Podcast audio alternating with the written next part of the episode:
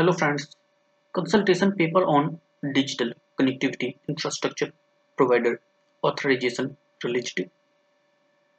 The Telecom Regulatory Authority of India TRAI released a consultation paper on introduction of digital connectivity infrastructure provider authorization under unified license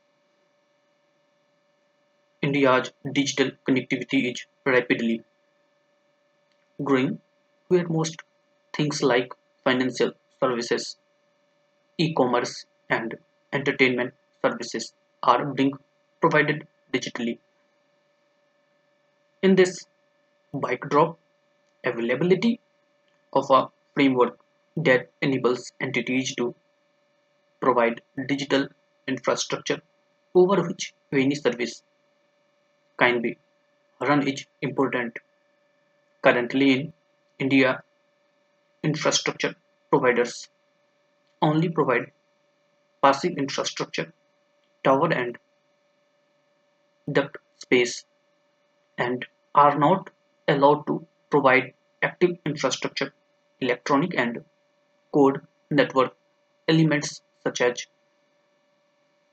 antenna and server. TRAI noted that the presence of third-party entities providing passive and active infrastructure can help in increased sharing of network among service providers and help reduce cost. Such entities should be provided with a separate license under the Unified License Regime. According to TRAI,